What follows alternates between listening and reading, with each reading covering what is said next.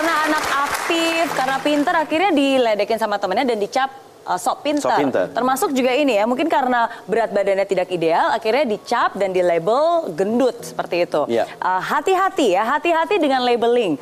Uh, bukan hanya kepada teman dari teman-teman, tapi bahkan sebenarnya dari guru atau bahkan dari orang tua.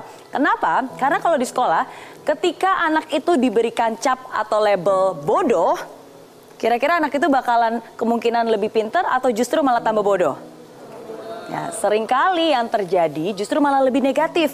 Kenapa? Karena seperti ini. Ketika anak itu di label bodoh, mungkin ada mungkin anak itu memang kurang bisa dalam pelajaran awalnya. Tapi ketika dia diberikan label dan cap terus-menerus, akhirnya anak itu jadi males belajar. Ah, ngapain saya belajar? Saya udah belajar capek-capek, tetap aja dibilang bodoh, tetap aja diledekin, tetap aja dikatain.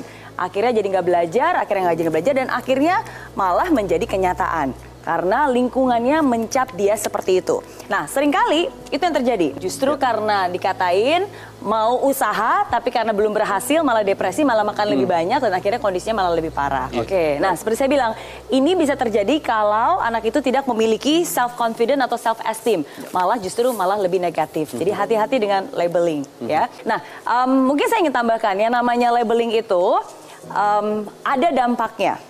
Kalau labeling itu negatif, dampaknya pasti negatif. Tapi sebaliknya, kalau labeling itu positif, kira-kira mungkin nggak sih mengubah seseorang yang tadinya bandel atau negatif malah jadi positif? Memungkinkan? Mungkin, mungkin banget.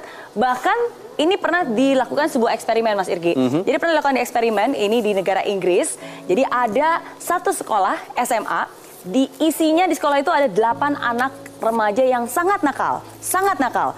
Uh, ada anak yang suka mencuri, suka bolos, suka minum minuman keras, ya, suka berantem. Jadi isinya ada 8 anak ternakal yang ada di sekolah itu. Oke, nah lalu uh, sang profesor ini yang ingin melakukan eksperimen, dia melabel positif kepada 8 anak nakal ini. Jadi 8 anak nakal ini diberikan julukan yang positif, diberikan julukan sebagai saints. Saint itu adalah orang-orang suci, orang-orang yang hebat, orang-orang yang sangat baik. Nah, ketika julukan itu diberikan kepada anak-anak yang bandel, tebak apa yang terjadi? Anak-anak itu ketika melakukan kenakalannya, dia jadi melakukannya diam-diam. Dia nggak mau dilihat orang. Kenapa? Karena dia merasa, wah saya dapat julukan orang suci nih, berarti saya nggak boleh terlihat nakal.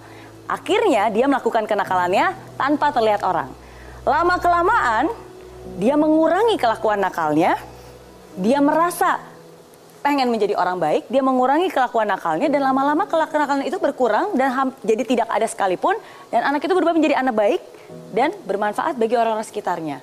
Nah, jadi sekali lagi labeling itu berdampak.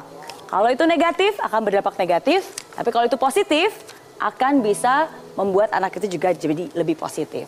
Jadi untuk Anda semua, satu pesan saya untuk Anda semua malam ini, kita lihat quotes berikut. Tidak peduli apa pun kekuranganmu, kesalahanmu, atau masa lalumu, tidak peduli apa kata mereka, Anda tetap berharga.